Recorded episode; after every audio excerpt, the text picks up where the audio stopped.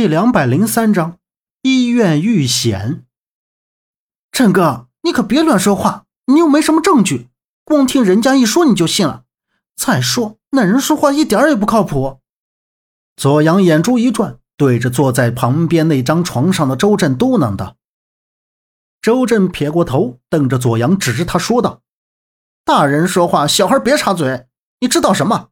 过来，给我坐这，老实待着，别说话。’”周震走上前，一把就揪住左阳的耳朵，把他按到自己刚才坐的那张病床上。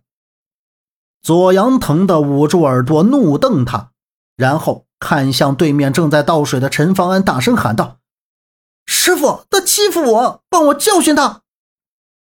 左阳，别闹了。周震，跟你们说点正事。杨木坐起身，严肃地说道。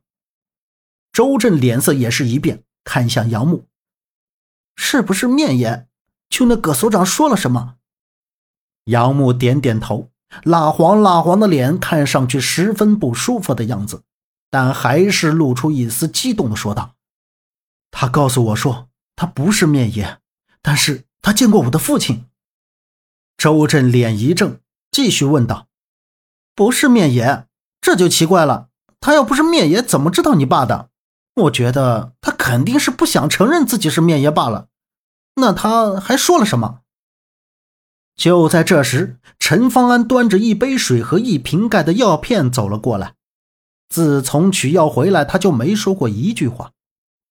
杨木看着陈方安把三四片黄药片子放在自己的手里，然后抬头瞅向他，对着他说道：“他还知道那个商代兽面青铜爵的事。”没想到陈方安从容不迫地继续将水杯拿给杨木，说道：“这个我已经知道了。”杨木一愣，握住水杯，难怪他一点震惊的反应都没有。原来你知道了，你是怎么知道的？那现在有下落了吗？陈方安说：“在发生中毒的事件之后，那天晚上他在帮大夫照顾研究所的人时。”正巧碰到葛吉恩从外面回来，他听到葛吉恩和葛吉峰兄弟两个人对话，从而得知了一个秘密，那就是他们两个人竟是古族人，他们也在找那尊下了蛊的兽面青铜爵，而且已经得知那尊青铜爵就在北京。这确实是个惊人的消息。在陈方安说的时候，语气平稳，但神情很谨慎。可能是在怕病房以外的人听到。等陈方安说完，杨木思索了一下，这个时候他要从葛吉恩口里知道父亲都去过什么地方，也许在其中能找到父亲的踪迹。再然后就是先回到北京做好准备，也许要寻找父亲的路很艰苦，但他也不会放弃。杨木扫了一下他们，沉思道。那一会儿等梦莎回来，我们商量一下。对了，周震，你是听谁说下毒的人是他们所里的人？周震看过来说道：“就是跟我们两个在一个病房的人。他说自己是研究所的人，还给我们讲了一堆关于研究所的事。这人说话挺有意思的。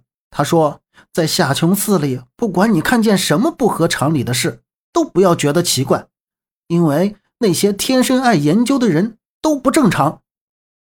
左阳再也忍不住了，扑通从病床上站起来，喝道：“杨大哥，我跟你说，那个人长得特别黑，样子可邋遢了。说话一开始听着还挺正常，后来就感觉语无伦次的。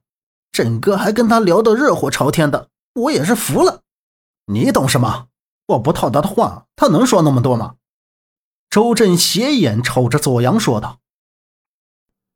本集播讲完毕，感谢您的收听，欢迎您订阅，下次不迷路哦。